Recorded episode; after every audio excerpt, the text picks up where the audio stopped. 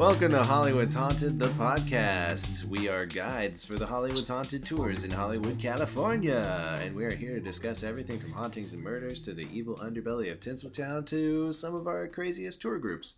Our hosts today are Tia Bean. That's me. Jameson on the phone. Nice. Face here. Oh man, that was awesome. Who are you? I'm Patrick Bean. God, I do that every episode. I forget myself. And who are you? And who are you? What are you doing in my room? I'm just the announcer. Back to you, Phil. Back to you. How you guys doing? I'm excited for this episode. This is nobody really knows, right? This is murder. Yeah, murder dealer's surprise. Choice, right? Murder surprise. I'm less. Is that what I get to call the episode? Dealer's choice or murder surprise? I like murder surprise. Yeah, murder surprise. Murder surprise. Okay, good call. Yeah. Surprise! You're dead. I'm going to go first if that's okay. You guys cool with if I'm going first? Yeah. Yes. No, yeah, go ahead. Yeah. I'm going to step up to the plate here.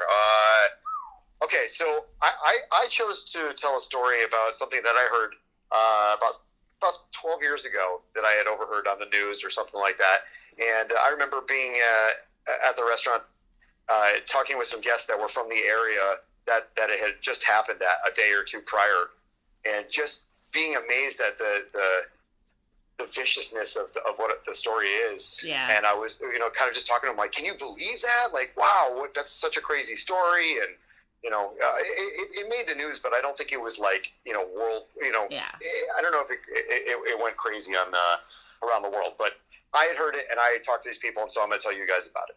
All right. Yeah. When Jameson says restaurant, this is the story of the killing of Tim McLean. Sorry. And, can you say that again? I was interrupting you because I'm a horrible human being. Oh, yeah. How dare you? I know. I'm sorry. Right. Take two. All right. So I'm going to tell you guys a story of the killing of Tim McLean. And this story takes place up in Canada, eh? Oh, eh? And we're going to go all the way back into time to July 30th, 2008. Which is just about a year prior to my son being born, which I'm just realizing. Oh, wow. But this is not a bedtime story for kids, so let's get going here. So our victim here, Tim McLean, is working in Canada at a carnival. He's working up there as a carnival barker, yelling stuff out to people and working the circuit. And he's getting off a long day of work over in Edmonton. I'm sorry, Alberta, excuse me. He's returning from a fair in Alberta. Oh. This is about noon or so, okay? It's about noon to be like, so. There's no circuses in Edmonton. That's ridiculous. Right? Well, he catches the bus in Edmonton, which is why I was thinking that. So he gets off, the carnival is in Alberta, but he gets on the bus in Edmonton, which is headed from Edmonton to Winnipeg, okay? And he boards the bus around noon. And they get into Erickson, Manitoba, and this is about 6:55 p.m. So he's been on the bus for almost 7 hours now. They stop, pick up some more passengers, and one of the passengers getting on the bus is a Chinese immigrant whose name is Vincent Lee. All right, and he came over from China. I think it was about 20 years prior. Didn't speak much English, but he was working in various places like churches and other kind of odds and ends jobs as a forklift driver and whatnot. So, and supporting his wife and just trying to kind of get by. Well, he gets onto the bus and sits up in the front, and they ride a little bit further, and there's a scheduled break. So they stop, and when he gets back on the bus, he sits down in the back of the bus, right next to Tim McLean. Now, apparently, when he did sit down, Tim kind of noticed him. I think he was kind of just sitting on the bus, half awake, half asleep. But he noticed him, kind of acknowledges him, puts his sunglasses back on and his headphones back on, and goes back to sleep. So the bus takes off, and about 20 minutes into the ride, one of the other passengers notices Vincent take out a large hunting knife out of his jacket. And And the next second, everyone realizes that this guy grabs a knife and just starts stabbing the shit out of Tim McLean in the torso and in the neck. Jesus. Just going to town. Screams. Of course, Tim just starts screaming. And everyone else starts screaming. So the bus driver immediately pulls the bus over to the side of the road. And everyone runs off the bus. Screaming, crying. They lock him inside the bus, the two guys inside the bus. And they're standing there watching. Now, as this is going on, Vincent just continues to hack away at Tim. Jesus. And gets to the point where he actually saws Tim head clean off. And oh my God. Starts walking up and down the bus with the head. All right. So now everybody's standing on the side of the road. They're calling for help. They're calling the police, and the Royal Mounties are on their way. And as they're doing this, Vince is walking again back and forth with the head, goes back to the body, and then just kind of starts doing stuff to it, cutting off pieces, talking to himself, picking up the head again and going back, banging on the windows. At one point, he tries to turn on the bus, but they have a kill switch that they can engage, so nice. He's not able to actually leave anywhere. Thank God. Mm-hmm. So by this point, basically, the Mounties show up, and they surround the bus, and they take away all the passengers and stuff. And there's basically a standoff. Now, as he's doing this, again, he just keeps going back to the body and cutting it up some more. And he's overheard yelling stuff and saying, "I have to stay on this bus forever." So obviously he's out of his mind. At about 1:30 in the morning, he attempts to break the window and escape. He smashes the window and he gets out, but they catch him. They tase him, and he's subdued, and they're able to arrest him. All right. So as they're searching him and searching the bus, as they're patting him down, they find parts of Tim's body are found in plastic bags. All right. But Tim's ear, nose, and tongue were found in Vincent's pockets. Oh, my God. And unfortunately, Tim's eyes and part of his heart were never found, and they were assumed to have been eaten by Vincent. Oh, my God. Oh, my God. All right. So they capture him, and he goes to jail. And when he goes to trial, and he basically pleads that he's not criminally responsible, which is basically an insanity plea up there. Mm-hmm. And the doctors are, they give him a psychiatric test and all this stuff. And the doctor said that Vincent said that God's voice told him that McLean was a force of evil and was about to execute him. So they had, they ran all these tests and stuff like that, and the judge agrees and accepts the diagnosis that he is not mentally capable or responsible for the murder, and he's put into the Selkirk Mental Hospital. All right. So he's not convicted of the murder, but he does go to a prison, or go to like a mental prison, basically. And from 2008 or so on to about 2016, they slowly start to let him come out with like supervised walks, and then he's allowed to kind of go outside with a monitor, and it just kind of slowly they pull back to see if he's a danger to society or not.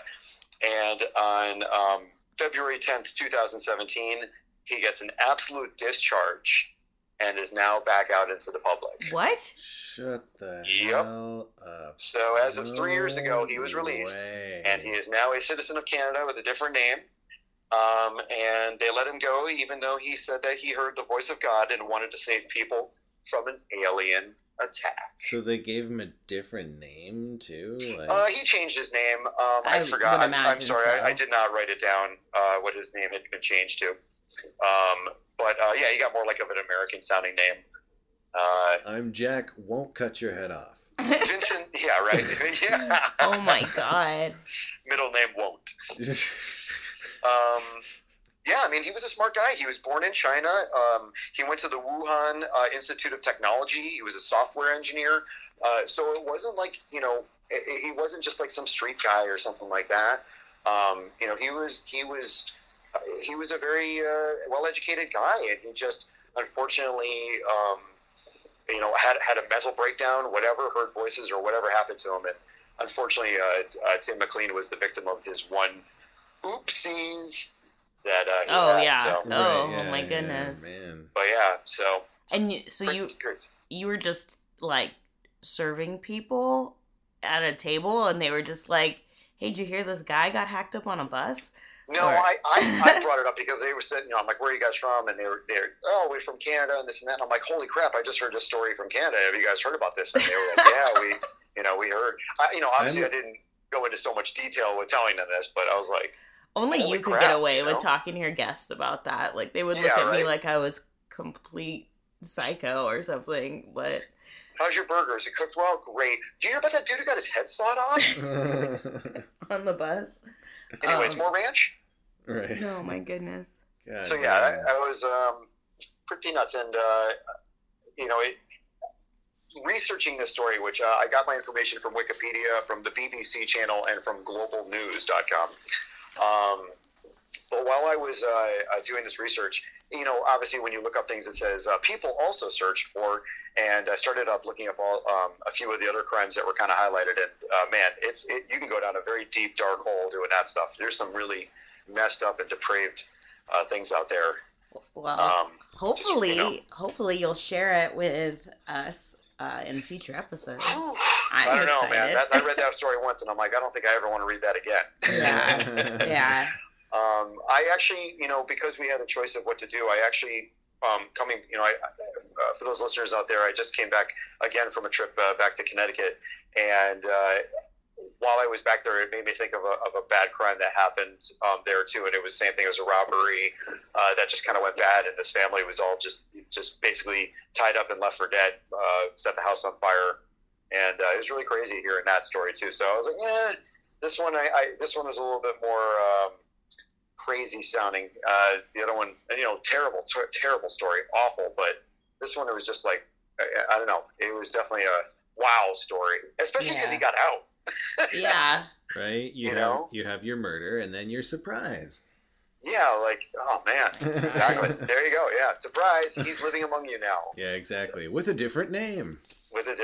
So don't worry. We took care of him and fed him for 10 years. Now he's stronger than ever. I definitely don't agree with that. Thank you for sharing. That's crazy. Yeah, that's it. I remember watching the video footage of that because this happened a long time ago and it was on the news. And they had they showed him pacing back and forth because they had him surrounded for hours. Yes. Like the cops, like you said, it was 1 a.m. when he finally tried to break out. You know, it was very late. Yeah. They had him surround, the cops were there for hours, and he's, you know, that's what happens every time. Like when there's somebody with a knife, they just let him, I don't know, work it out, I guess. But yeah. That's crazy, man. I didn't know that was Canada. Definitely wouldn't have guessed that. Yeah, that was those kinds of things don't happen there very often. That's a trip, man. Yeah, that was awesome. So be careful on the bus. There was a couple of slogans that had to get changed and stuff. They were talking about just kind of, you know, things that have changed because of this, you know, what people tried to sue and stuff. So there was definitely some repercussions of it. But basically, he did his time and got out. So that's insane. Oh, and possibly saved us all from aliens. That's true. Yeah, that's true. Yeah, you never know. That's what one of the guys that gave him the parole was thinking. He's like, I don't know, man. I just watched Independence Day last night. He could be true. Oh, my God. Oh, shit. That's funny. Anyways. So, Patrick, what do you got? So, I'm going to talk to you guys about one that you guys might know. This is sort of a popular story, but this is... I wanted to find a murder that had, like a surprise, like a ghost story with it, you know? This is a haunted podcast, so that's good. That's true, yeah. Yeah. This works way better than my PDF on your 401k. But then I'm going to talk to you about Elva Zona Heaster. Okay. Sorry, one more time? Elva Zona Heaster. want. Yeah, it's kind of Elva. Not Elvis. Elva. Is it Spanish or Brazilian or what is this? No, I'm just saying it's Spanish, I guess. Elva. No, Elva Zona Heaster. Hester? Yeah, because Heaster doesn't sound Spanish. That doesn't. Is it Spanish? No, I don't think so. Sorry, I didn't look. Oh no! Yeah. Well, but where does this take place? West Virginia. Oh, okay. Well, then it could be anything. Yeah, exactly. Also, this takes place in Greenbrier County in 1873. This is a very, very old one. Okay. But she grew up in the Richlands, which is like a farming community in West Virginia. And she, this is, by the way, most of my information is from the Washington Post. They did an extensive article about this story. So she had a child out of wedlock in 1895, and then she met a drifter in 1896 named Erasmus Stribbling Stew. Oh, sorry. It sounds like a Dr. Seuss story. Are you right? Sure? Yeah, exactly. Right? No, I don't know. Yeah. Drifter named Erasmus Stribbling Stew, not Stew. Who lived in a shoe. Right, who lived in a shoe. It's funny because they actually called him Trout. So yeah, this is... They called him what? Trout? Yeah. Trout? That's okay. What his friends called him, yes. That's what he went by, was Trout. Okay.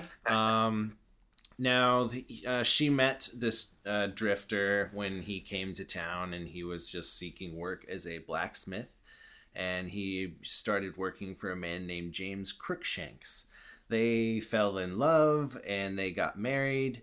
And this was despite Elva's mother having a very strong objection to Trout, because she thought like he I don't know, she just got a bad vibe from him, I guess. Her mother something seemed kind of fishy. Nice, thank you. Always. Cue on with sorry, the, I with am the a dad jokes. Yeah, no, it's important. Her name was Mary Jane Heaster, and yeah, like I said, she was very much objected to the marriage, but they did get married. In January 23rd, 1897, Trout arrives at a random woman's house. And he asks her if her son can go to his farm and collect some eggs, and then ask his wife, Elva, if she needs anything from town. Seems like a, reasonable thing. This is like 1890, so, that's something you did, I guess, was... Were people more trusting, or... I mean, also, there's, not phones and shit, That's it's true. Like, you could probably have to be like, hey, can you go and ask my wife if she needs anything? Child labor is a thing, because so. I'm going 40 miles to town or something, Yeah. On a horse. But yeah, I don't really know. Yeah, it seemed like a normal thing. But so the boy goes, he gets some eggs, then he knocks on the door of Elva's house, and no one answers. So he opens an unlocked front door and finds Elva Zona sprawled out on the floor, dead. He goes and runs, and he tells Trout. Trout freaks out, and he immediately calls the town doctor, who is of course also the town coroner. Yep. Right, it's a small town, yeah. So and the dentist and the exactly. And the cow guy. So Trout moves his wife to their bed and changes her clothes to a high-necked gown and scarf.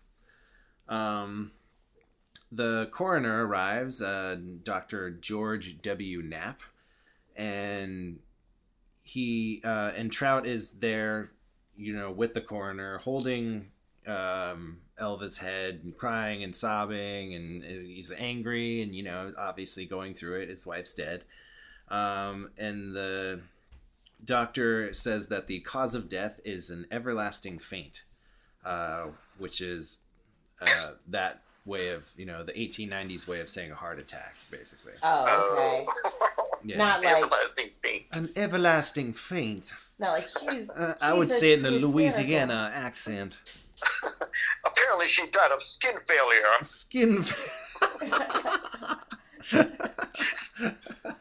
That's hilarious. That was the. Thanks, Dr. Nick. That was the initial not forecast. That was the initial diagnosis. Prognosis? Is that where it's death? Diagnosis murder. Yeah. That was the initial finding, we'll say. Okay. Was everlasting faint or heart attack. They eventually changed it to complications of childbirth, which made absolutely no sense because they were only married for 3 months. She was pregnant, but she was not even showing, so it didn't really make sense. However, apparently George Knapp had treated her 4 weeks before for female trouble, as it was labeled. Oh, yeah. Oh, she died of that girly thing. What's that? I said she died of that girly thing. That, you know, that kills all women. It kills all women. They get hysterical and then they just die.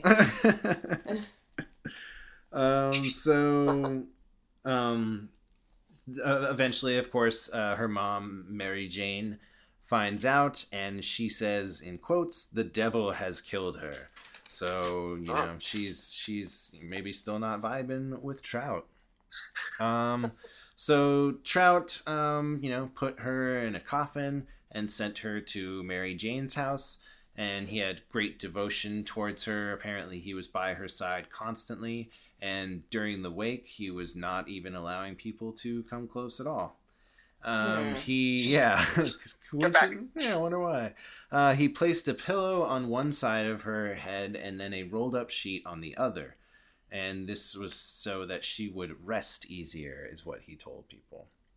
I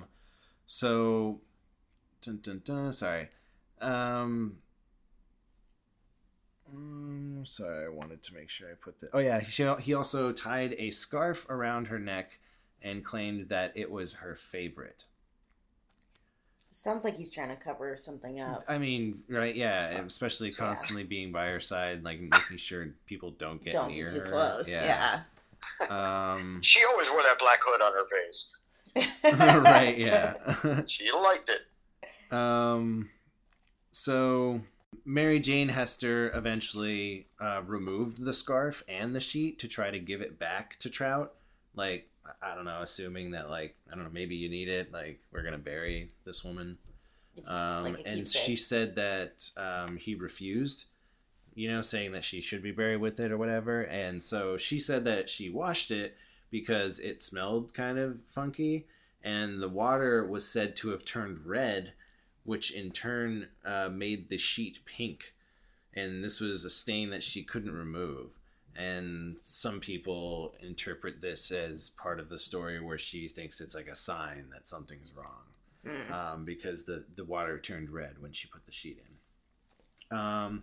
So she prayed for 4 weeks to Elva or to God or somebody, begging to know what happened. And...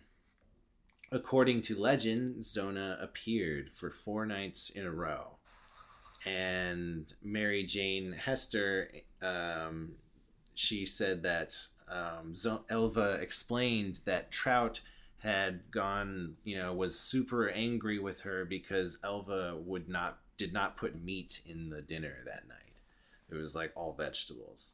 Damn vegetarians. Yeah, exactly, yeah. No meat at all, veggie, make Jack go something. Seriously, though, like, okay, so... Yeah, some people, I'm still bad, you know? Like, I mean, I'm bad sometimes with fruit. Like, sometimes it's, like... It's just never been a part of my diet since I was young, you know? So the main time I eat is with, like, smoothies and stuff like that. Yeah. But no, you and I both know from being vegetarian, like... that people get people really super weird. Anti or like angry about it. They get angry about it, yeah. Like I'll tell my mom, like, "Oh yeah, I'm gonna eat some eggplant parmesan." And like, "Oh well, I'm gonna eat a steak tonight." And like, all right, it's not a competition. Or like, yeah, okay. People act like we're poisoning them by feeding them vegetables. Yeah. I'm like, it's mac and cheese. I'm sorry, it's not like filled with lard. Okay. Please don't kill me. Yeah. Right. Brussels sprouts, what the hell is this? So, yeah, this was, she said that in the dream, I put a note up here. She said that the dream that she appeared as a bright light and then gradually started taking form. And the energy filled the room and then there was a cold chill. And then for 4 nights in a row, she told her, you know, Trout has killed me, you know, yada, yada, yada. So, yada, yada, yada, Trout's you know, killed Trout's me, killed bada, me. Bada, bing, bada, boom. That's lit. So Elba was Italian then, huh? We figured it out. Nice. Oh, my God.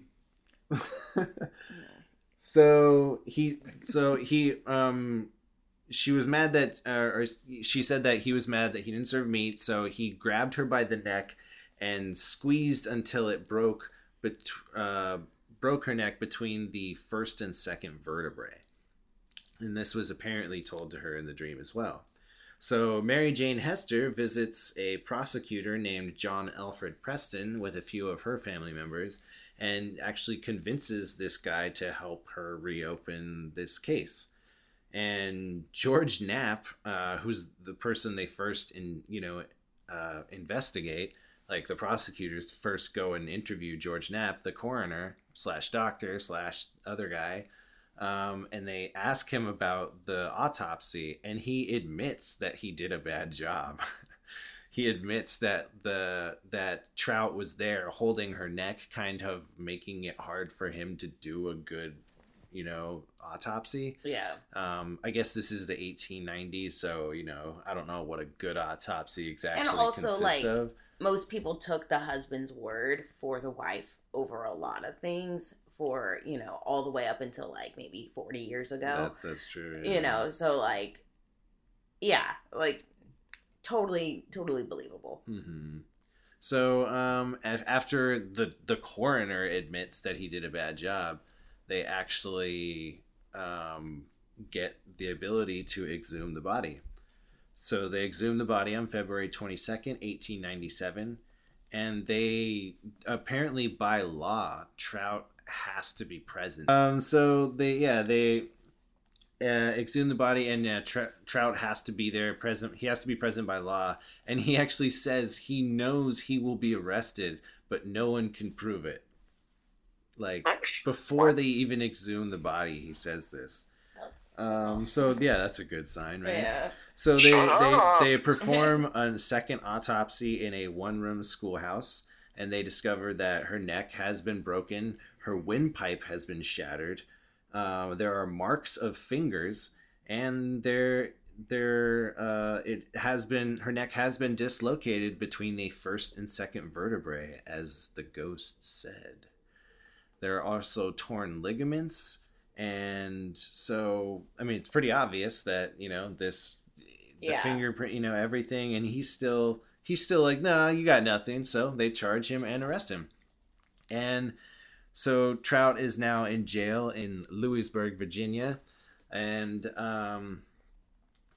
all of this stuff starts leaking out about Trout's history, because the only reason they knew him was because of Elva marrying him. He just came to town all of a sudden to be a blacksmith. So people discovered that Elva was actually wife number 3. His first marriage ended in a divorce because she accused him of great cruelty, he said. Basically, there was a lot of physical abuse, and she finally had enough of it. The second wife died of mysterious circumstances, and that was only 1 year into the marriage. Trout was very proud that there would be absolutely no evidence, and he was a giant asshole basically in jail. He spoke of having 7 women while when he gets out of jail, that he was gonna have 7 wives. Maybe he was trying to pull the insanity thing and get out right. In 10 years. So they take him to trial on June 22nd, 1897, and they thought about, the defense for Trout just thought to, they were going to question Mary Jane Heaster because, she's the one that was seeing this ghost or whatever. And this is really why the case reopened, was because of this ghost's confession or whatever, Right. So the lawyers think, well, let's talk to her about the ghost and make her seem crazy and, but apparently her story is super solid, and she's very sure of herself, so it kind of backfires. And the whole jury is people from this town that know Mary Jane and have talked to her separately about the ghost stories too, you know, or just know of the story. And this is 1890s too, you know, like people are religious. People are religious. Right, spiritualism, right? Stuff, we talked about that. Yeah, like that's coming around too. So most of the jury bought it. She was so strong and, you know, believable about it, you know, so the jury believed her. So the judge was actually faced with kind of a difficult thing because he's trying to, you know, when you have to, you know, when something gets dismissed from a case, you have to try and convince the jury, like, even though you heard this and it's bullshit, you do need to remember to not pay attention to that because we disregarded that as evidence. But once it's said, it's out there. Yeah, exactly. So the judge is trying to persuade the jury to ignore it, but they don't. They sentence him to life in prison. And that's on July 11th, 1897. There apparently was a lynch mob outside to hang him, but it didn't take. It was eventually dispersed. So they move him to West Virginia State Penitentiary in West Virginia State Penitentiary in Moundsville, and he only stays there for 3 years because he dies in March 13th, 1900. And this was from an unknown epidemic. And luckily, he is buried in an unmarked grave, so nobody will know where he is. And he's not hanging around everywhere. How do you hear about this story? This is one that it's actually called The Greenbrier Ghost. Yeah, that's why I didn't say it. Yeah, that's why I didn't say it like that. Oh no! There was actually a drunk history of this that was actually really funny too. Crazy! I heard about this on Weird History. But the real big thing about this case was this was the first time. An apparition was used to quote unquote solve a murder. It's all clicking in my head. I totally know this story. Yeah. Interesting. But yeah, it's really, really interesting. And it kind of also made me think of like other ghost trial involvements, I guess. There was a haunting in Florida where the owner of this restaurant said that they can't honor the lease anymore because the building had a ghost problem. And so the owner of the complex offered to give them an exorcism for free on the property.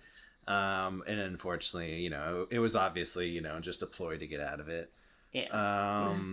The murder house from American Horror Story. Yeah.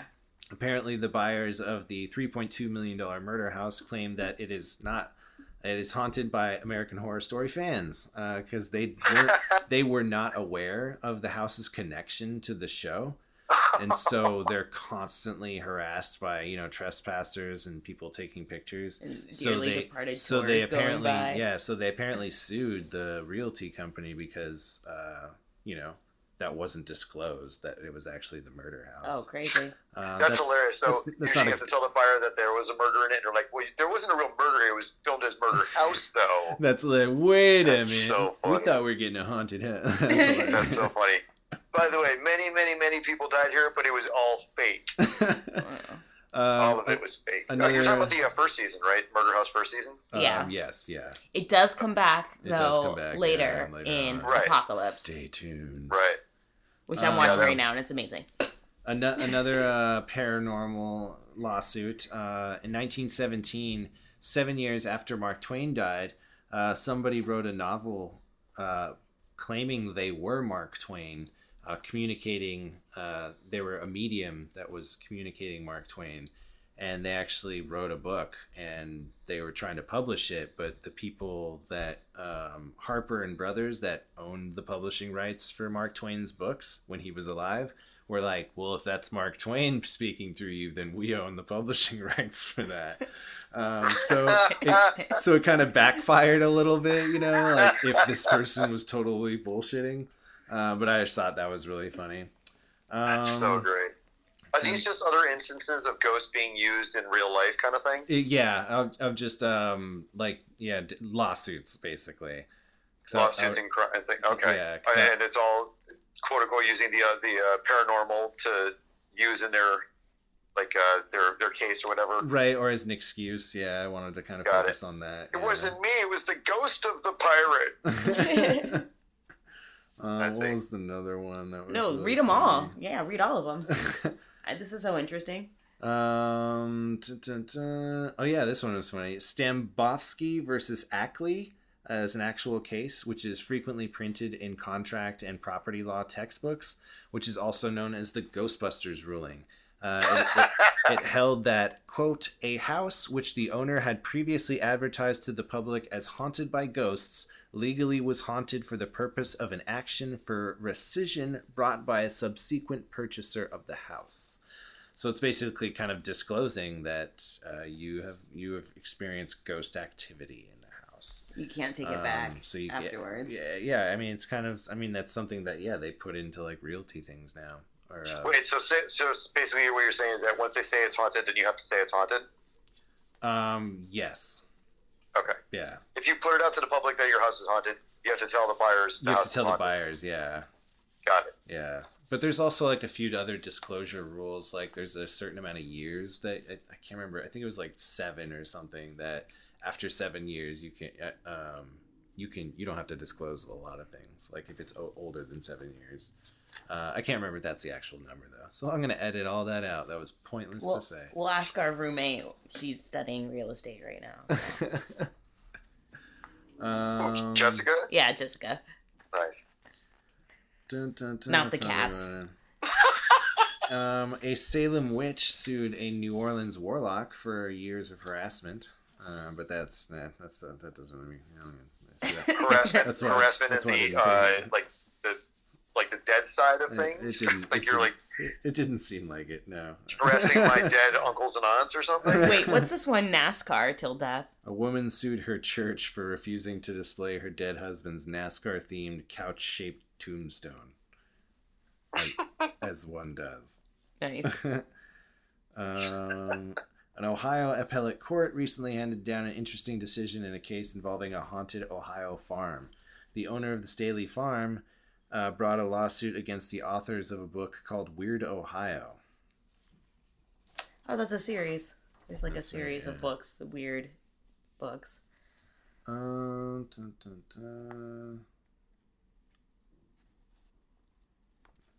Yeah, none of these are all that cool. Oh, that's it? Yeah. Oh, wait, I forgot to mention, this was, I'm going to insert this later on, but yeah, I definitely want to mention this. So this is an actual testimony that was printed that the local newspaper was there for the trial. So this is kind of cool. So this is the attorney in interrogating Mrs. Heaster. Mrs. Heaster, are you positively sure that these visits are not just for dreams? Yes, sir. It was not a dream. I don't dream when I am wide awake, to be sure. And I know I saw her right there in front of me. Are you not considerably superstitious? No, sir, I'm not. I was never that way before, and I am not now. Do you believe the scriptures? Yes, sir. I have no reason not to believe it. And do you believe the scriptures contain the words of God and his son? Yes, sir, I do. Don't you believe it? Now I would like, if I could, to get you to say that these were 4 dreams and not 4 visions or appearances of your daughters in flesh and blood. I am not going to say that. I am not going to lie. So that was like her key testimony, I guess. She's pretty adamant, though. Yeah. Like I believe that. That was, I just thought that was interesting, too, to hear actual testimony from 18 or 1900 or whatever. So just warning you ahead of time, usually I do 8 to 10 pages, and I have 15 pages in front of me, so here we go. Buckle in, guys. I counted it by flip book seconds. Yeah, so I'm gonna go. My movie is 20 seconds long. So. Without rushing, I'm gonna go through it as quickly as possible, but I do want to leave a lot of this information in because it is very interesting, at least to me. So I'm doing the story of Juliet Hulme and Pauline Parker. I first learned about this story from a movie called Heavenly Creatures by Peter Jackson. It was made in 1994. It's one of Kate Winslet's first movies. Good movie. Yeah, it's great. It's really good. Have you seen it? I have. Yeah. So. Winona Ryder. No, I'm sorry. Kate Winslet. Yeah. And I wish I'd know the other actress's name, but she's in Detroit Rock City. She's in Ever After. Detroit Rock City. That's a good movie too. she's Beth in Detroit Rock City. Oh God, I can't remember that movie yet. Oh, I know that movie by heart. She is the one that. All I remember is disco sucks. When Jam loses his virginity in the confession booth, that's Beth. So, anyways, I got most of my information from a YouTuber named Stephanie Harlow, who does a wonderful 3-hour documentary on this. She got most of her information from Anne Perry, Crime of the Century, a book by Peter Graham. So, yeah, let's just get into it. So, Juliet Marion Hulme was born in Greenwich, London, on October 28th, 1908. Oh, she's a Scorpio. Her father was Henry Ranford Hulme. He came from a comfortable middle-class family. Henry was incredibly intelligent. He studied quantum physics. In 1936, he held a position at the University of Liverpool, where he met Hilda Readley, 3 years his junior. She was not, as sophisticated as him, but she at least acted like she was. She claimed that she had... ancestors of noble birth, but this couldn't ever actually be proven later on. And they seemed like complete opposites. Hilda was a socialite. She was outgoing. She was very confident. And Henry, he was rather reserved. Eventually, he becomes chief assistant to the Astronomer Royal. And so they have to move to London. And this is when Hilda discovers that she is pregnant with Juliet. So World War II is on the horizon. This is around 1938. So they purchased something that's called an Anderson structure. Most families were given these, but if you were wealthy, you had to purchase it. It's basically a small bomb shelter that you'd have in your garden. So the Hulmes had one in their backyard. So Hilda was very social, but she was not a very warm mother to her daughter. She never really wanted to have children. So basically Juliet kind of got ignored a lot. She would have hired a nanny if she could have, but due to the war, there weren't many women that were available to have work in that sense. Most women were working for the war effort. Oh, yeah. So Hilda had to take care of Juliet herself. On September 3rd, 1939, Henry was brought to the University of London to work on in the mine degrousing unit. So this was to protect British ships. So he basically came up with the technology that would deflect mines from attacking British ships. So it was... So when mines would, have the magnetic attraction to the British ships, they would go through a certain area that had mines, and the mines would attach to the British ship. He came up with the technology to, I guess, deflect the magnetic, am I saying that right? Yeah. To deflect the magnetic currency and protect the ships. Crazy. So, yeah. He also worked on the Manhattan Project, which I'll get into a little bit in just a second here. So on September 7th, 1940, 350 German bombers began to drop bombs on London, which would continue for 9 months.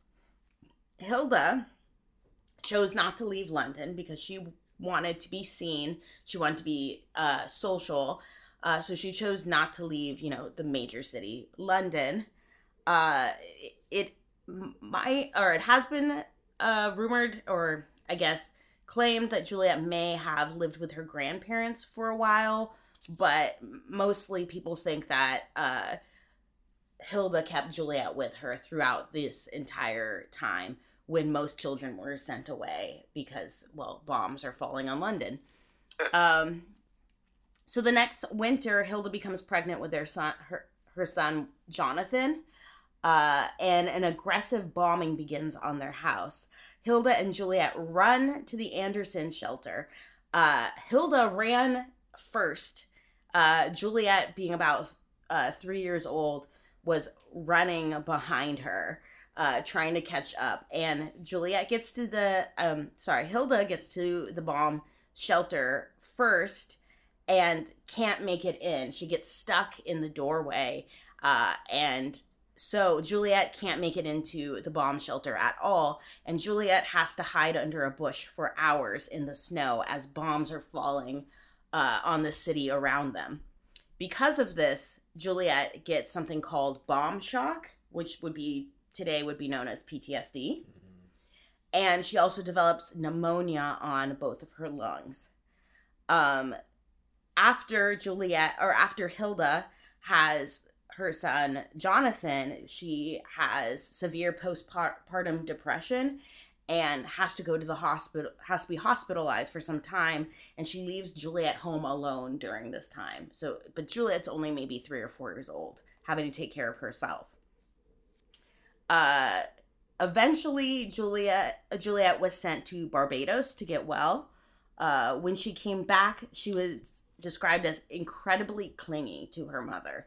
Well, of course, because, you know, she's wanting love, and she's, during these critical moments of her life, she's being sent away constantly or ignored or being left in the snow, you know.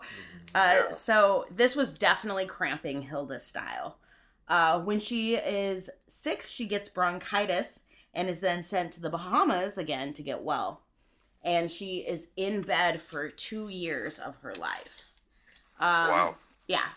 So because Henry Hulme no longer wanted to work on the Manhattan Project, he applies to work as rector, which would be the director of the university in Christ Church, New Zealand.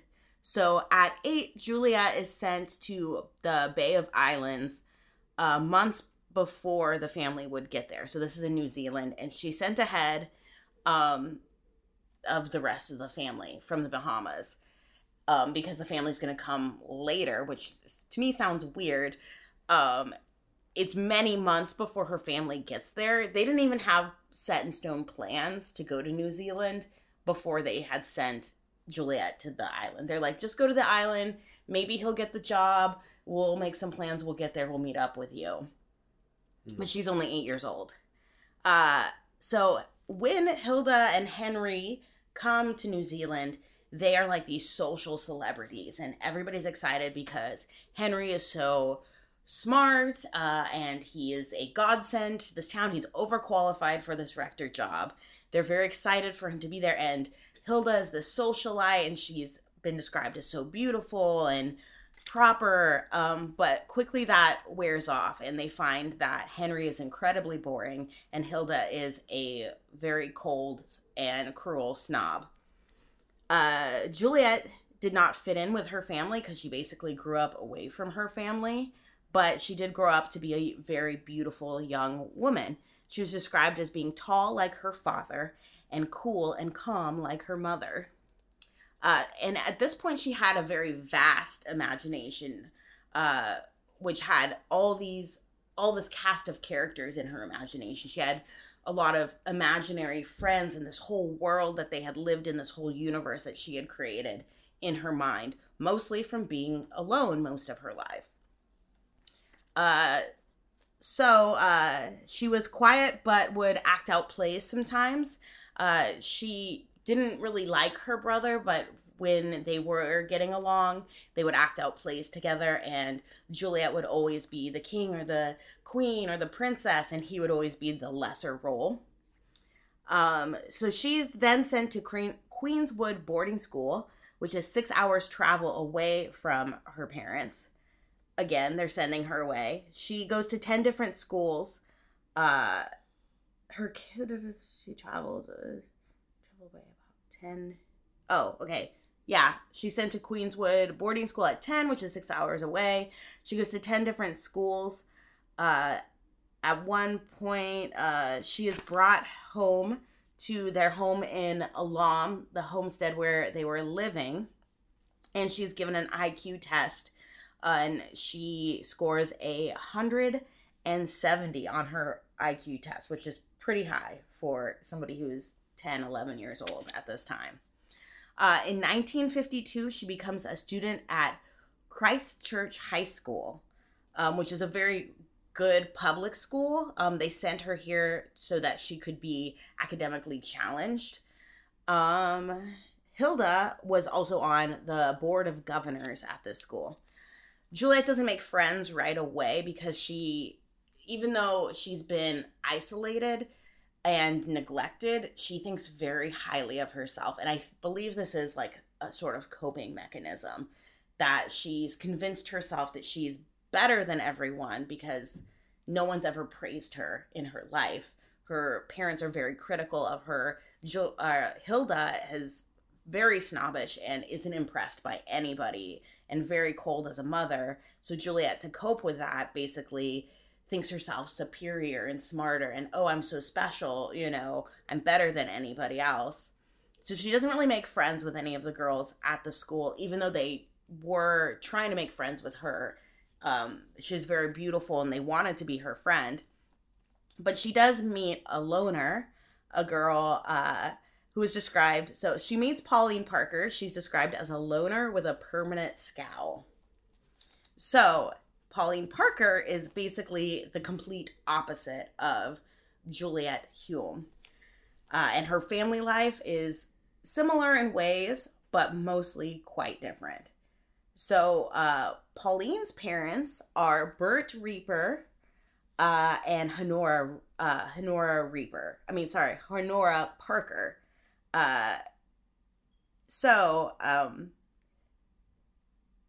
Up to this point, sorry, let me start over. Edit that. So I did call her Pauline Parker, even though her father's last name is Reaper, but I'll get into that later. But as far as Pauline is concerned, most of her life she was Pauline Rieper. Okay, mm-hmm. You following so far? Yep. Everybody's good. Okay. I think so. Yeah. Okay. A lot of names here. Okay. So Juliet's parents are Hilda and Henry, and are the parents. Intelligent socialites. Right. Bert Rieper and Honora Parker are Pauline Parker's parents. And they're kind of middle or lower class family. So Bert was married to a woman named Louisa and had two sons with her. Honora's father was committed to a mental asylum at one point. Bert and Honora met in Ratiki, New Zealand, where Bert worked for an accounting firm and Honora worked there as well. He was 14 years older than her, and he claimed that he was in a miserable marriage, and so runs away with this girl who's 14 years younger than him. He gives her a ring, but they aren't actually ever married. In July 1931, they rented a villa in St. London, New Zealand, and because it was rented in Bert Rieper's name, the police were able to track him down. Apparently, it was a crime to ditch your wife and kids, so he is arrested. What? Yeah, he's arrested for failure to keep his wife and kids, which is what they call. So from then on, all the property that's ever purchased is put into Honora's name. She goes by Honora Rieper, which wasn't her real name because, well, she's never married. They have a baby. Their first baby boy does not survive more than a day. Their second child, a girl named Wendy, grew up. She was perfectly healthy. She was great. She's their golden child. And then their third child is Pauline, who was born on May 26, 1938. When Pauline is 5, she develops osteomyelitis.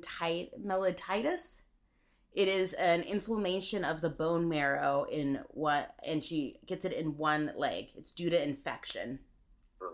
and she's kept in the hospital for 8 months and has several surgeries, 2 years of daily dressings of her leg, and afterwards she has a noticeable limp and constant pain. And she's how old at this point? 5 years old is when she develops this. So from 5 to 7, basically, she's suffering this, and almost a year, or more than half a year, she's in the hospital. Wow. So, yeah, troubling childhood.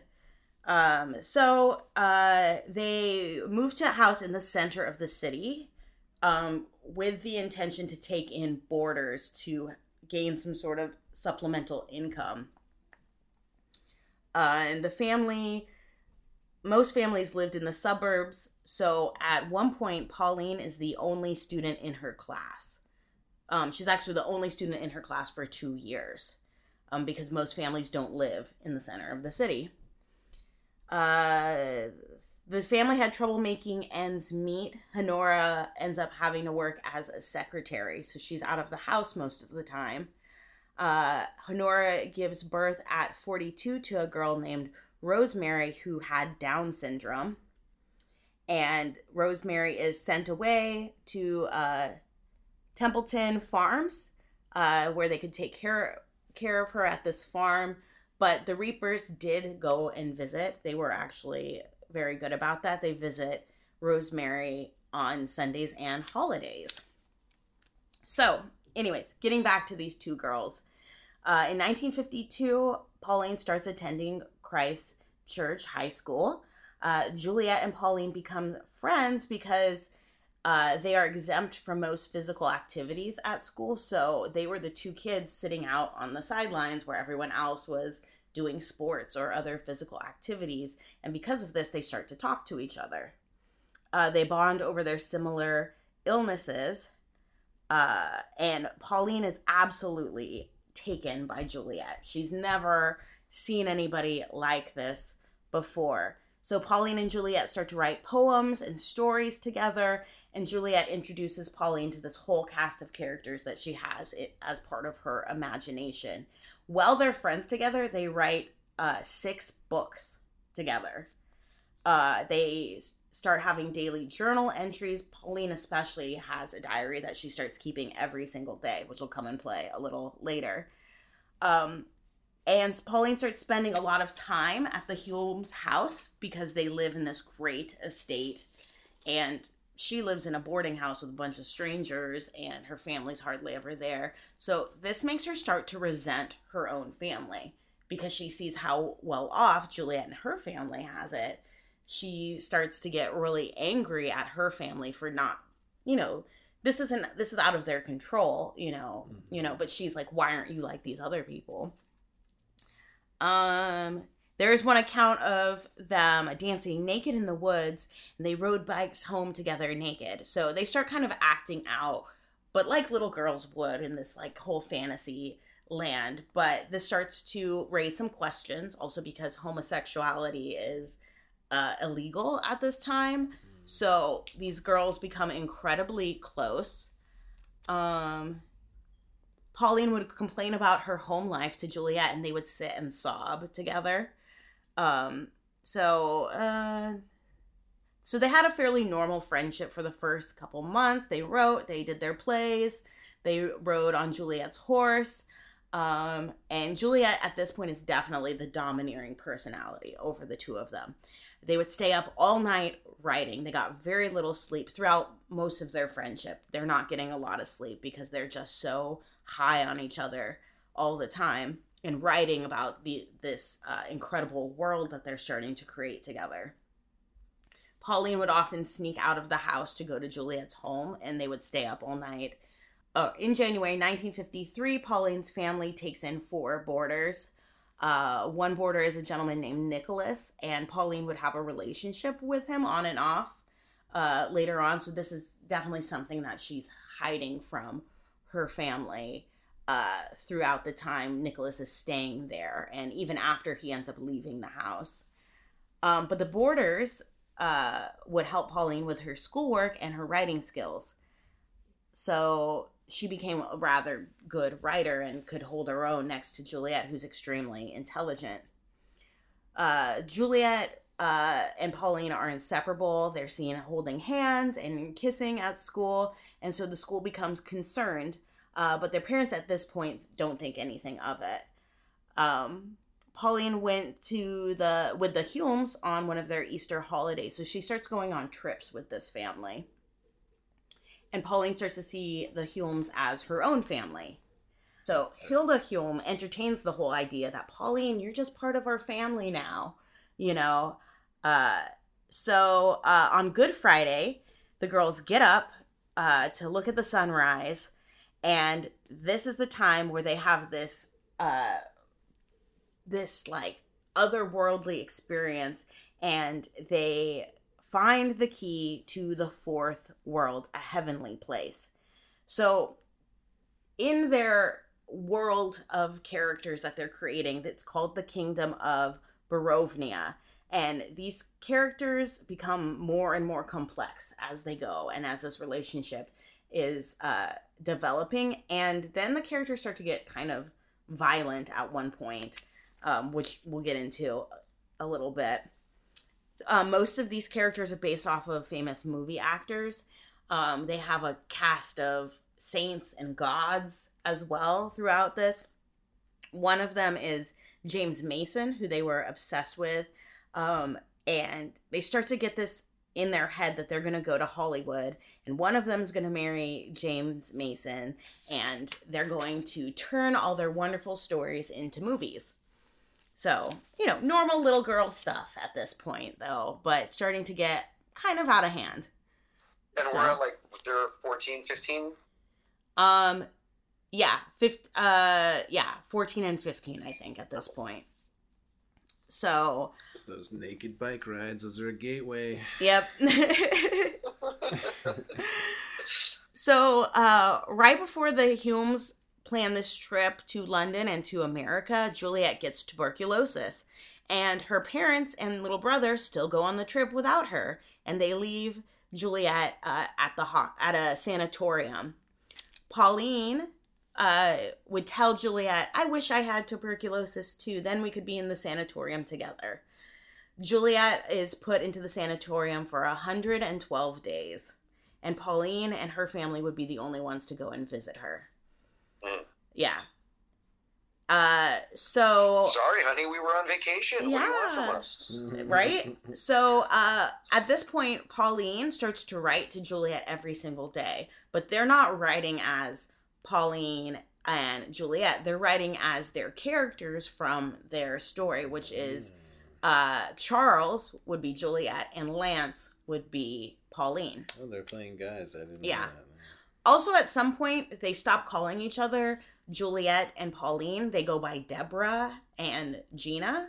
So if you hear me say Deborah or Deborah, that's Juliet and Gina is Pauline. And they even convince their parents to start calling them these names. How creepy. Yeah, it's very strange. I tried to go by Blade when I was younger. God. No, I really did. My parents didn't take to it. That was before the movie. It was before it was cool. Yeah. Nice. So, as Lance and Charles, they're sending letters to each other.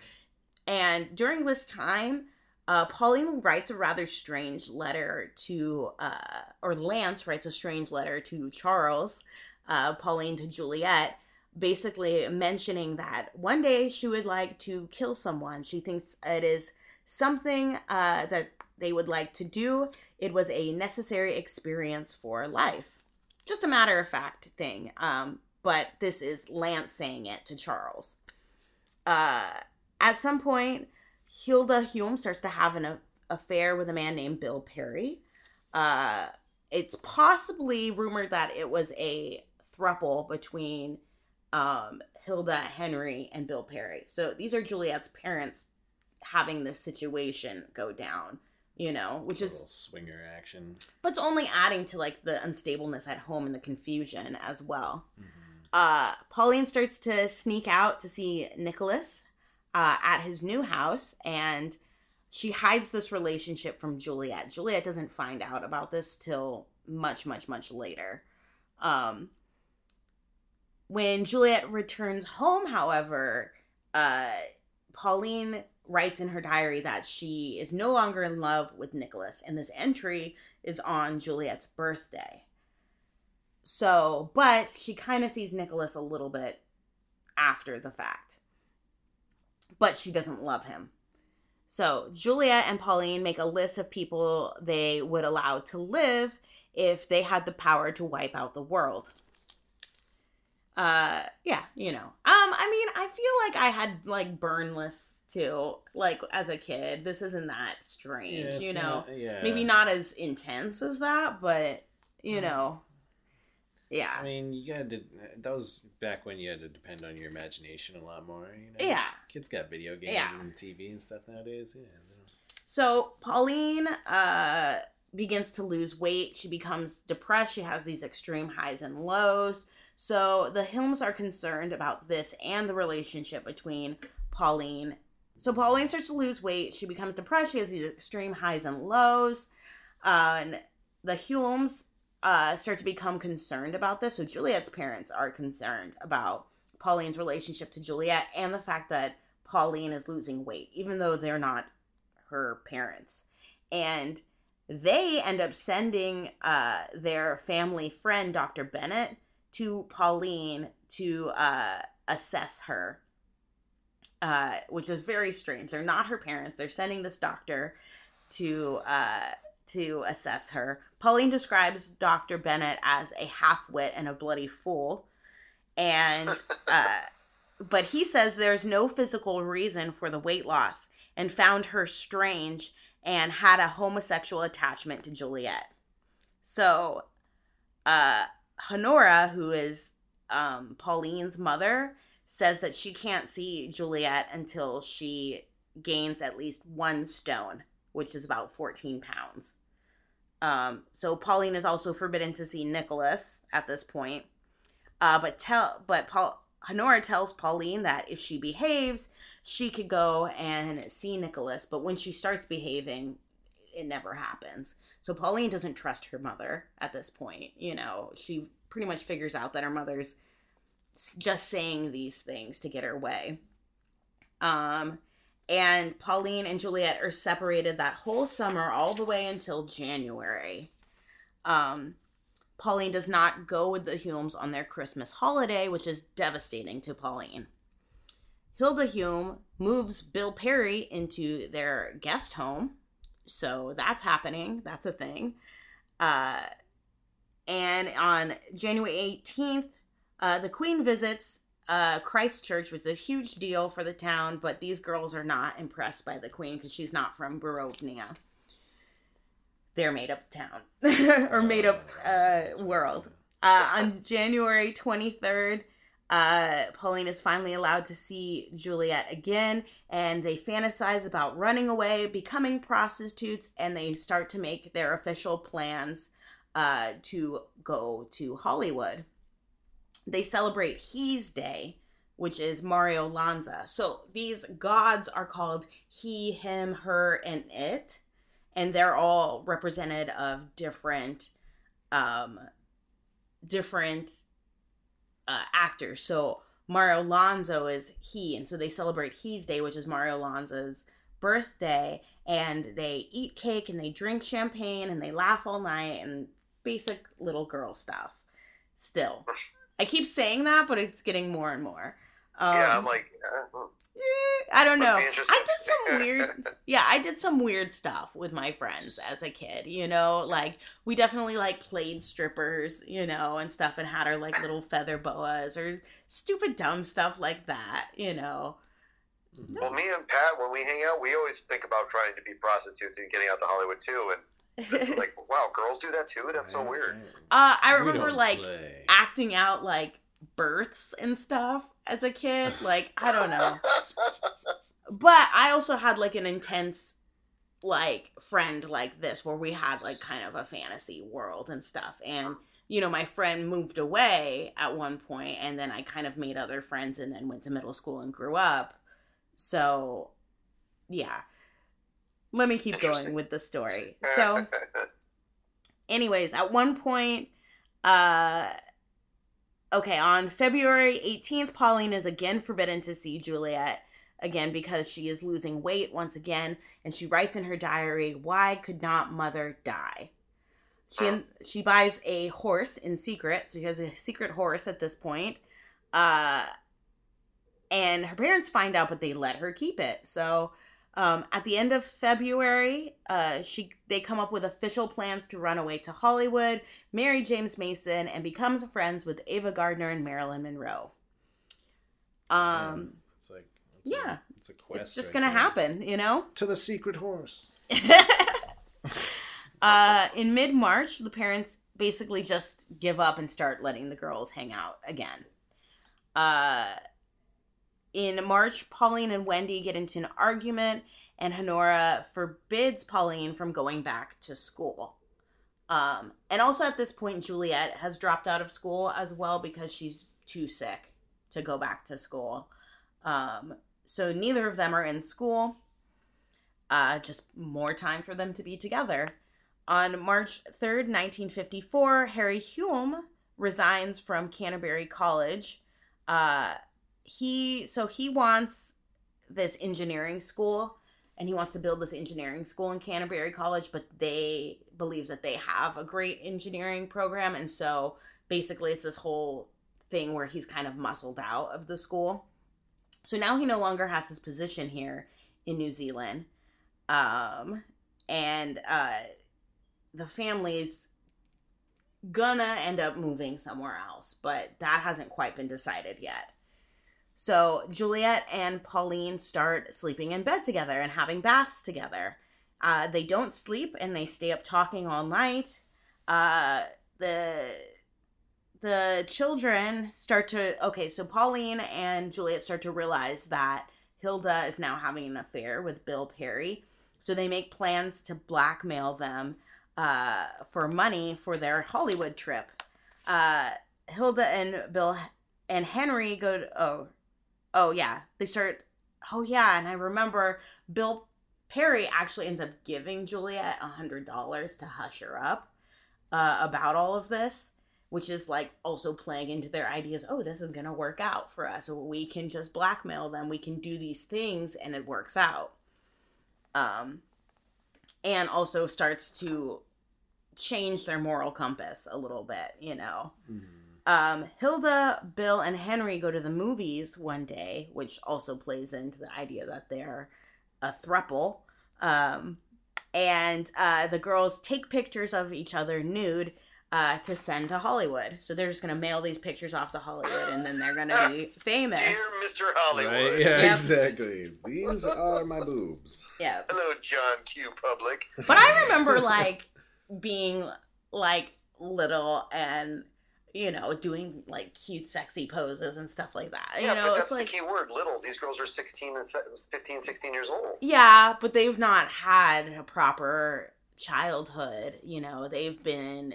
sick, and they've been in the hospital, they've been neglected, so it definitely warped their reality, and warped their feeling of regular emotions. At least that's... Do you feel like that maybe their mentality was a lot younger at this point? Oh yeah, definitely. Especially Juliet. They're 15, but they kind of more on the spectrum of being 12 or 13. Yeah. Well, especially staying in their fantasy world for so long, They're not dealing with your real life problems or anything, or adapting. But especially Juliet never had. World, yeah. Yeah, Juliet never had a real childhood.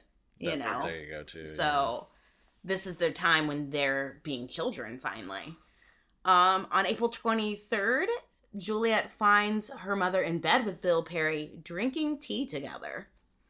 Ooh, yeah. Ooh, that's what they call it. Hilda tells Juliet that her and Bill Perry and the father are actually a throuple. And Juliet tells Bill that, and this is the point where she tells Bill and that Pauline and her are going to blackmail him for money, and he gives her 100 pounds. But later on, he would deny that this ever happened. The next day, Henry confronts the girls about their plans to go to America, and then he announces that the Hulmes are actually going to be moving to South Africa, and whether Pauline is going too is not made quite clear. So the plan, though, was to leave Juliet at a boarding school in South Africa, and then the Hulmes would end up leaving and going to London. That was the actual plan. Oh, wow. Yeah. The Hulmes plan to divorce, but they want to leave New Zealand first. So on April 28th, the girls take a bath, and Pauline, while they're taking a bath, she comes up with this idea that she is going to remove her mother from the equation, because she sees in her mind that her mother is the only thing keeping her from being part of the Hulmes family, you know? And so at this point, Juliet and Pauline are planning on running away at some point to Hollywood. But Juliet's father is going to divorce Juliet's mother, but they want to leave New Zealand before the word gets out and their reputations get tarnished.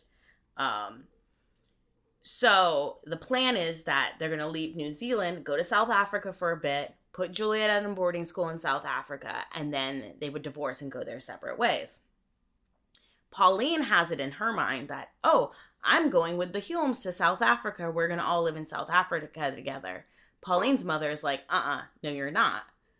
You're staying here. You're part of this family.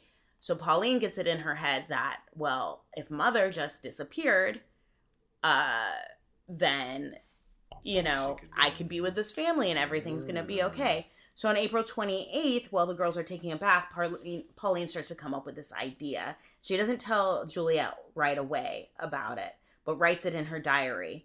And the next day, she calls Juliet on the phone and they talk for 2 hours, and this is when she tells the plan.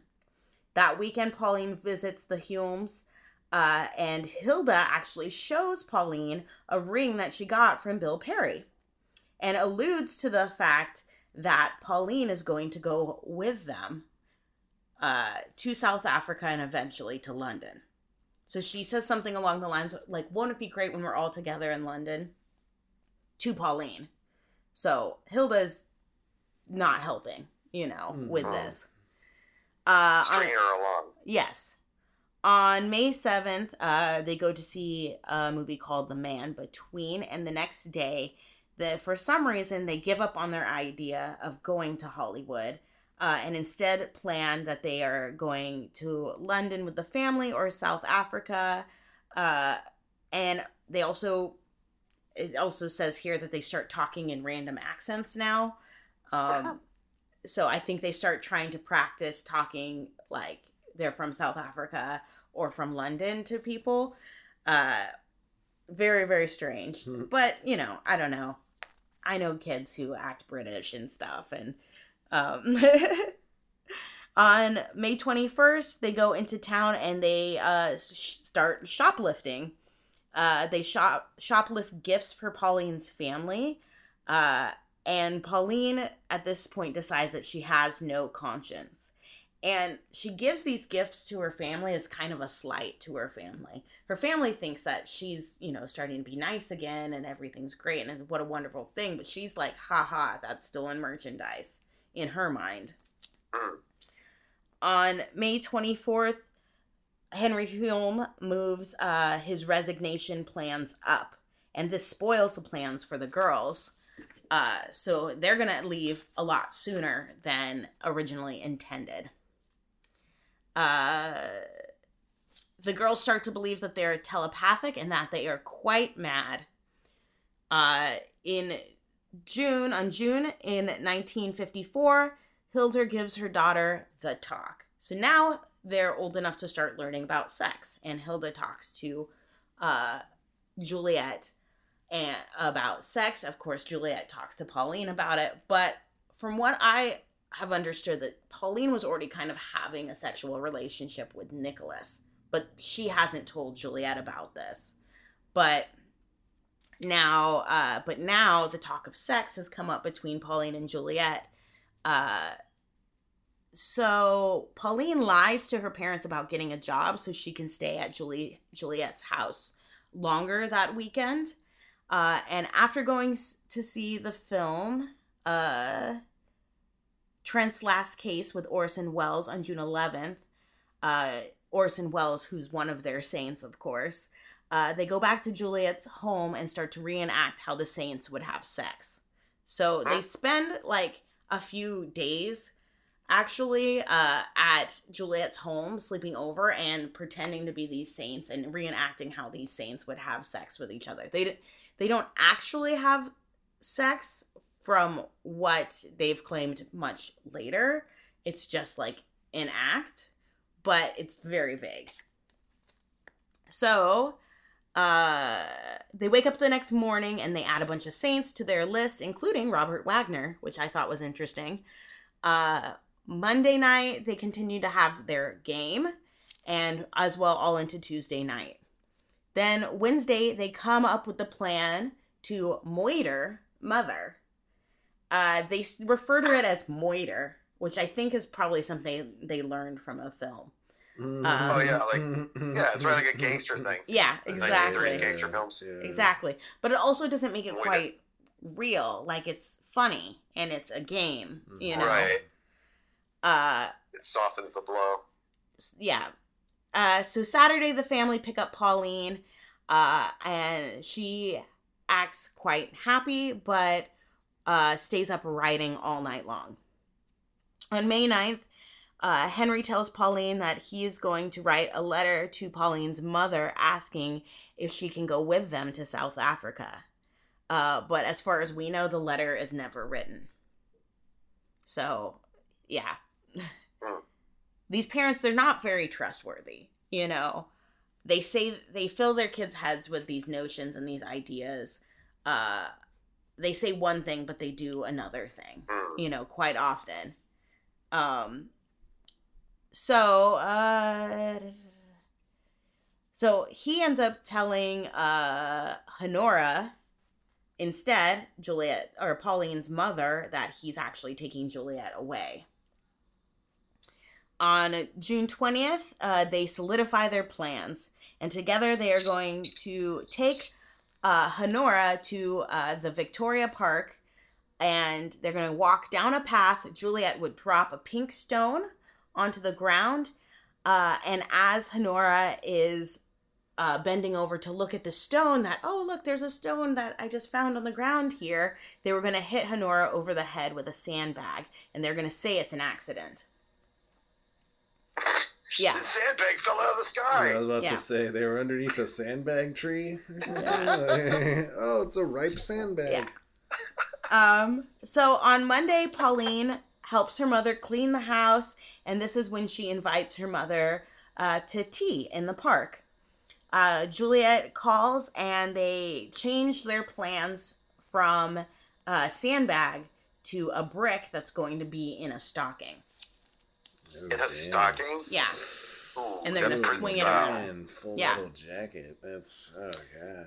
Tuesday morning, Pauline writes in her diary about the day of the happy event, comparing the night before to the night before Christmas. So Juliet grabs a half brick from a pile by her house and wraps it in a newspaper. Juliet is dropped off at the Reaper home, and the whole family, including Juliet, have lunch together. After lunch, Juliet and Pauline go up to Pauline's room while Honora does the dishes. Juliet gives Pauline the brick that she's brought, and Pauline puts it in a stocking and puts it in her bag. They head to the park. They take the trail. They stop at a tea kiosk.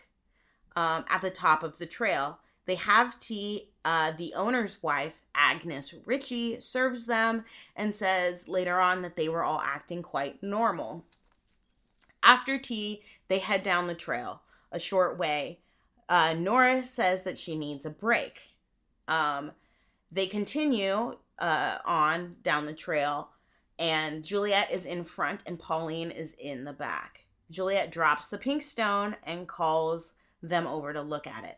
As planned, Nora bends over to look at the stone. Pauline swings the brick and hits Nora's head. Nora covers her head, and Pauline continues to hit her. When she does not die, they force her down to the ground. At one point, the stocking rips and the brick falls out. Juliet grabs and takes the brick and continues to beat Honora in the head with it. Juliet gets on top of her at some point and puts her leg on Honora's neck while Pauline slams the brick down on her head. Jesus Christ. Honora starts making gurgling sounds, and they try to drag her down the hill.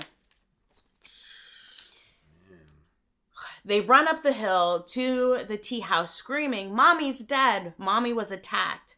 Agnes Ritchie sees them running up the hill. She sends two boys that were buying ice cream from her to go get her husband and asks the girls to go to take her to where the accident has happened. But the girls say they can't go back to that terrible place. Juliet is hysterical while Pauline is white in shock. Kenneth Ritchie, which is Agnes Ritchie's husband, he's the owner of the tea house. So these are the two owners of the tea house, Agnes and Kenneth Ritchie. Kenneth Ritchie notices that their hands are covered in blood. The girls point down the hill and tell him their mother fell and hit her head on a rock. He goes down to where the accident has happened, and while he's down there, Agnes calls the police. Juliet is very insistent that she wants to go in and clean up, so Agnes brings them into the kiosk where they are left alone to clean up. As she's leaving them alone, she hears Juliet giggle and say, "Oh, isn't she nice?" referring to Agnes. Agnes tries to call their fathers. She gets a hold of Henry Hulmes, and he comes. He asks Agnes, or Agnes asks what happens, and Juliet shrieks. Pauline says that she slipped and fell and hit her head. Or that Honora had slipped and fell and hit her head, and she kept banging and banging. Yeah. Juliet says... accidentally smashed her basin. Right, yeah. Yeah. Juliet says to Pauline that it's a nightmare and soon that they'll wake up soon. Their story keeps changing. They say that they tried to carry her back to the tea house, but she was too heavy. Kenneth and his assistant find Nora, and they say the blood was running in little rivers down the trail.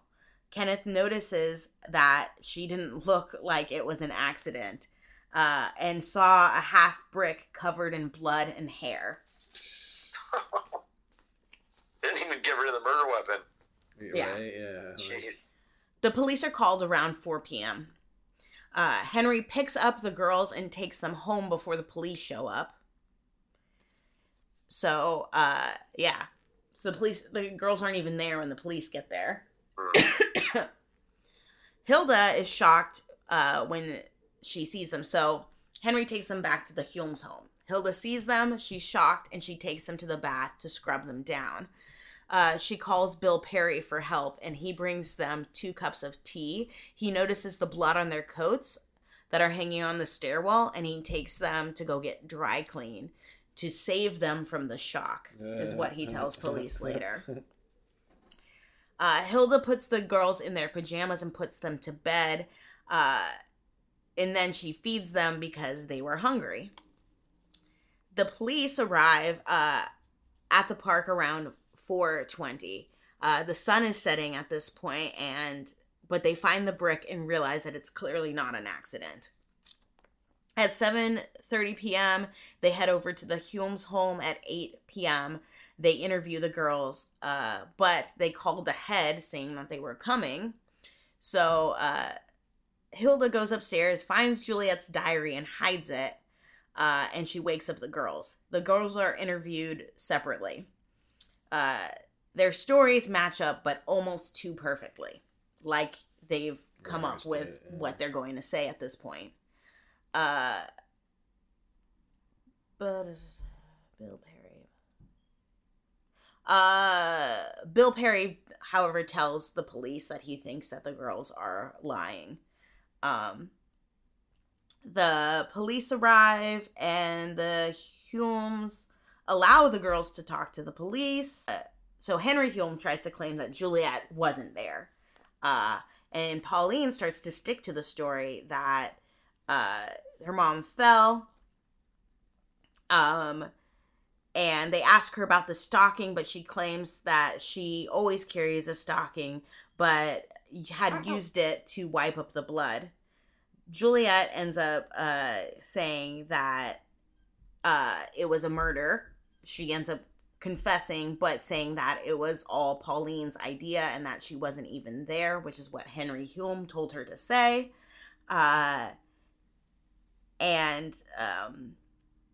That she was off looking for the ring or the setting that the stone had come from that Honora had seen on the ground. And Pauline goes along with the story and says that Juliet was not there. So Pauline at this point is the only one who is arrested. For killing her own mother. Yes. So while Pauline is in jail, one of the officers sees her writing in her journal. It was that day's diary entry. And she wrote that she was taking all the blame for everything. So then, seeing this, Juliet is arrested. They find Pauline's diaries at her house. Pauline discovers her parents. And then Pauline discovers that her parents aren't married by reading the newspaper article on the case the next day. That's when she discovers that she's not Pauline Rieper, but Pauline Parker. The police believe that there are more diaries, so they go to the Rieper house. They find all of her diaries confessing to the plan and that Juliet was part of it all along. Pauline attempts to burn the diary entry that she was writing in her cell, but they get it from her, and, that's that. They ask her straight out if Juliet is involved, and this is what Pauline says. "Let Deborah and me get together and have a discussion. I'm sure Deborah will say whatever I say. She will think it's right, whatever I say." And they're like, no, that's not happening. Let us just talk to each other as the characters we've created. Even though, in my opinion, it was kind of mishandled, but because these are little girls and a lot of this, they are taken away before the police could get there. A lot of people believe these little girls are, they've just like, what is going on? So it's not really handled very well. I feel like kids get definitely treated differently when it comes to serious crimes and stuff like, you know what I mean? Like if you're trying to get, a confession out of a kid, that's going to be probably a different scenario than getting a confession out of like a 35-year-old trained serial killers. I don't know. But they're not going to let these two little girls meet up and get their story. But I feel like they might have, they've been pulling off these lies and shit so far. So they're kind of like, just let me and Deborah talk this out. It's all good. Hilda instructs the gardener to burn all of Juliet's diaries, which is actually kind of a shame that those don't exist. But we do have Pauline's diaries, and a lot of her diary entries are in Anne Perry, Crime of the Century, and were referred to in the video that I watched. So it was very interesting. And some of their poetry, which is incredible. It's actually very good. They do seem like imaginative people. Oh, yeah. Their writing, their intelligence is just, but, intelligence doesn't mean knowing or right from wrong. Yeah, morality. Is a whole different thing, yeah. So Hilda instructs the gardener to burn all of Juliet's diaries. Then Hilda goes to the hairdresser, and while she is gone, the police arrest Juliet. So she's not even there at that point. She's never there. That's great. Henry Hulme has to leave the room as his daughter is confessing to the murder. She is arrested and put in the same cell as Pauline. They stay up all night chatting, and Juliet even asks for a cup of tea. They talk about normal girl stuff. They don't bring up the murder at all. The Hulmes hire a high-profile lawyer named Terrence Crescent, who actually attended college with Henry, and they tried to pull off a plea of insanity. Bert Rieper contacts a lawyer that Nora actually used to work with. He doesn't specialize in murder, so he brings in Alec Haslin, who's actually a friend of Dr. Bennett's, the one that had given them the psychiatric and physical before to Pauline. And Dr. Bennett is actually summoned to interview the girls. So, okay. So it's a weird thing that Henry Hulme is trying to go for this plea of insanity, or the Hulmes are trying to push for this plea of insanity, because in New Zealand, anyone found not guilty by reasons of mental insanity is detained indefinitely. But if you're underage, and you would not ever face the death penalty if you're underage, and you're probably only going to serve a few years. But the Hulmes are pushing for this insanity plea because I think they wanted to put Juliet away again and not deal with her. Maybe to save face too, though. Save face too, yeah. You know, I mean, obviously they were really worried about their reputation all the time, so maybe that was another thing is that, like, well, she's not a cold-blooded killer, she's just crazy. Yeah, you know? Yeah. So that might have been it too. So, this guy's name, now I know it's a lot of name, but this guy's name is great. Reginald Medlicott. Reginald Medlicott, who was known as the father of modern psychiatry in New Zealand. He's brought in to interview the family and basically get his take on the case. Henry and Jonathan leave to Australia mid-trial, so before there's even a verdict, Henry and Jonathan takes their son Jonathan, they leave. Jonathan doesn't find out what's even going on until the two of them are confronted by reporters upon arrival in Australia.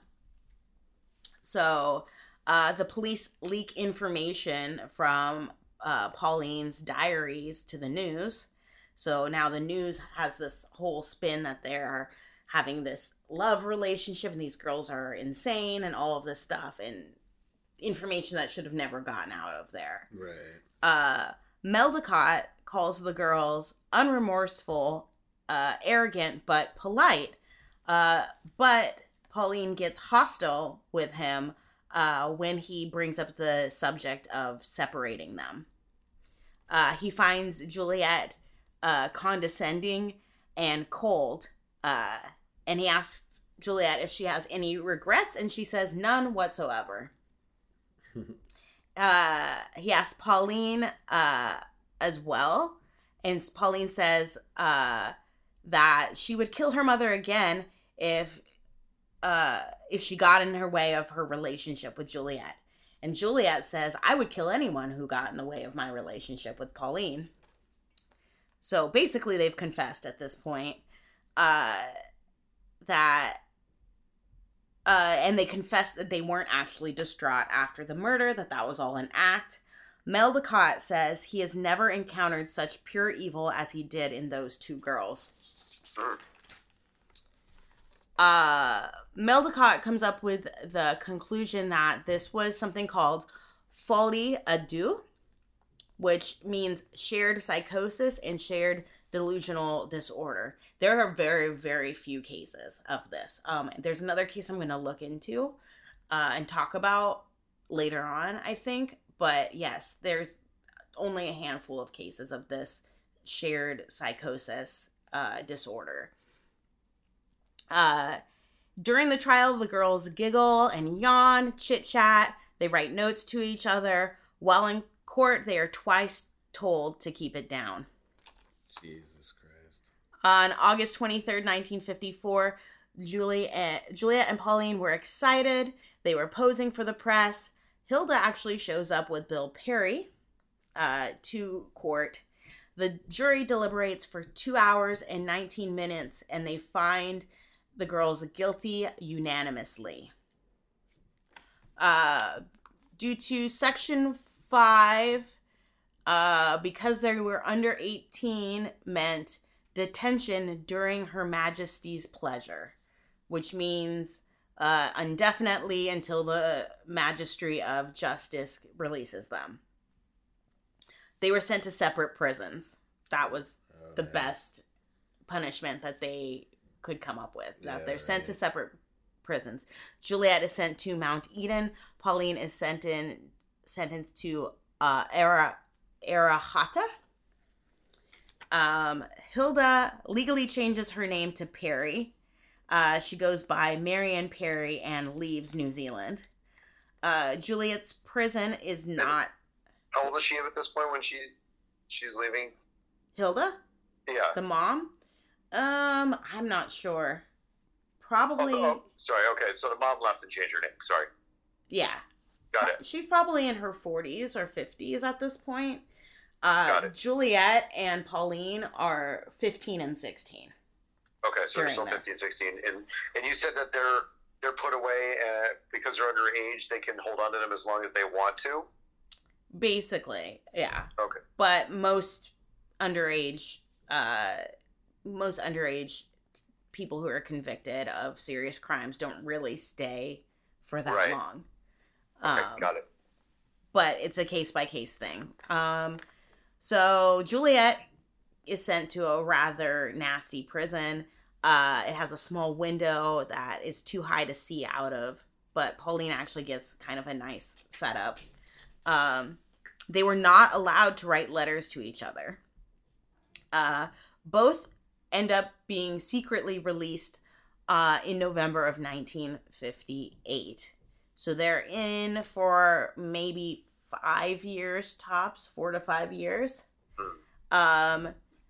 They are allowed to change their identities and move on, which is why they didn't announce that they were going to be released. So they're trying to give these girls an chance to kind of have a normal life at that point, which I don't know exactly if I agree with that.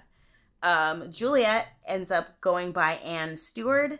She goes to Rome to meet her father, but her father has kind of been seeing somebody actually throughout most of this, and the woman he's seeing won't let Juliet, who's going by Anne now, won't let her stay.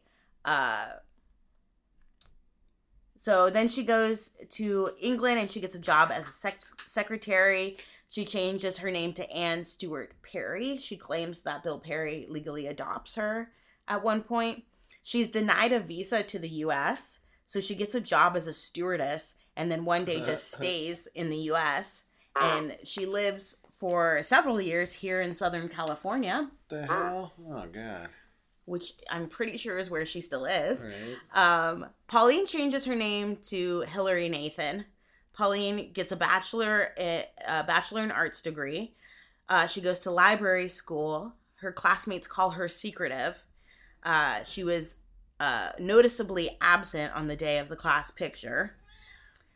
She works as a librarian. Sorry, my cat is not liking this story. She works as a librarian in Auckland until she's taken off parole, where at that point she disappears forever. And people don't really know where she is at this point.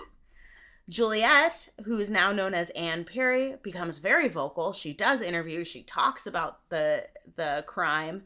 And by 1978, she writes several novels. She's able to publish her first novel, The Cater Street Hangman, which is about Jack the Ripper. And she becomes a published author at the age of 54. By 2003, she publishes 47 novels. And they are, from what I've heard, they're quite violent, but very, very well written. And this is the one that actually did the murder, or the other one? They both did. I mean, but this is Juliet. She was the one who... the daughter of the one... The rich one or the poor one? The richer family. The one who took the brick second from Pauline. Second, okay, whose idea? The Yeah. The daughter is the one who kind of smashes her in the beginning, right? Yeah. Yeah. Okay, got it. They both definitely played their part in it, but it was Pauline's idea initially. Right. Okay, got it. But yeah, Anne Perry goes on, or Juliet goes on to be a novelist.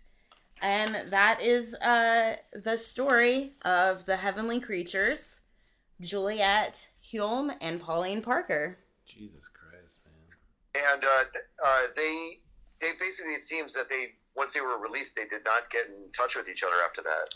Not as far as I know. It's very interesting. Yeah. I mean, with such a strong connection, you would have thought that the second day they were out that they would be trying to reach each other. Yeah. But they did spend longer in jail than they were friends. They were only friends for about maybe 2.5 years. So they did spend longer in jail at that point. And I do believe that while Pauline was on parole, she was the only one who got parole after she was released. The stipulation was that she was not allowed to contact Juliet at all. Oh, okay. So there was... Got it. There was things in place to keep them from meeting up. Got it. Yeah. Yeah, they seem like two trustworthy girls, so I'm sure they didn't talk at all. Well, as far as we know, this was it. You know, and they didn't commit any crimes. They were re-educated, yeah. But, yeah, The moral of the story is, I guess, is to plead that insanity. Yeah. Well, they didn't get insanity. That's why they... Oh, that's true. Why that's they true. Were eventually able to be released, ironically. But, yeah. So that's that. Hope you guys like that little roller coaster of a story. Yeah, that was good. Damn, that's intense. I mean, that's definitely. I think that when you're young, you definitely get friendships with people that are, sometimes can get really super intense. Growing up, you can. You get that friend that you're hanging out with constantly, and it's like you said you get to your private jokes and you get your inside thing, and then you guys are thick as thieves, and I can see stuff growing really fast, just the intensity of things growing really quickly, especially when you're spending that much time together. Yeah, and you've never had any other friends, you've never had love from your parents. And then somebody worships you. Yeah, you just have each other, yeah. Yeah. Gotta love adolescence. Yep. Yeah, that's crazy. All right, cool. So do you guys want your assignments for the next time? Yeah. Do you want assignments? Absolutely. What do we got coming down the pike here? Okay. We're going to get back on track with some...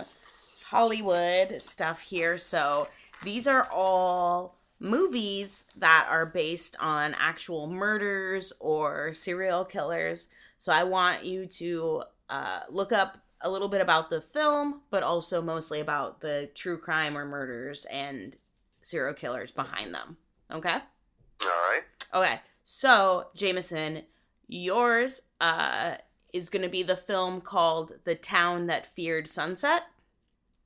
And, okay, I've heard of that. Yeah, and the murders are called the Phantom Murders. Okay? Wonderful. All right, beautiful. Pat, you're going to do the Texas Chainsaw Massacre and tell us about Ed Gein. Oh, how lucky! I know. Do you want that one? I'll let you trade if you... Well, I don't know anything about the one you gave me, so I'll stick with that. That's okay. And I'm going to talk about... It and clowns that are featured in films and movies. I know there's one in American Horror Story as well, and I'm going to talk about the wonderful John Wayne Gacy. Mm-hmm. What classic. Cool. So I think that'll be a fun episode, to get into all of the, crimes that inspired these iconic films, Oh, so that'll be fun. Yeah. I'm down. Cool. And the Phantom Murders, they're crazy. No spoilers. Yeah. I know the movie. I don't know the crime, so I'm excited. Mm-hmm. And I've never seen the movie, and I'm a big horror fan, but that's just one that I've never seen. Cool. Awesome. Nice. I'm excited. Yeah, I'm excited about that one. I have a couple ideas of other things in the future too, so but we'll talk about it afterwards. Yeah. So. Wonderful. Yeah. Sweet. Well, Hollywood's Haunted, the podcast, is the collective work of the owners and employees of Hollywood's Haunted Tours and is available on iHeartRadio, iTunes, Stitcher, or wherever you get your podcasts. Subscribe, like, and share, because sharing is scaring. For more information on Hollywood's Haunted, visit our website at hollywoodhaunted.com. If you have any questions or suggestions, feel free to email us at hollywoodhaunted@gmail.com. Yeah, email us your paranormal experiences. Anything like that. Good topics to talk about. Yeah. Movies to suggest. Yeah. Or if you want to point out that Hollywood's wrong. Yeah, we could do corrections and stuff. Yeah. The podcast. Absolutely. Peace out, John. Thanks, guys.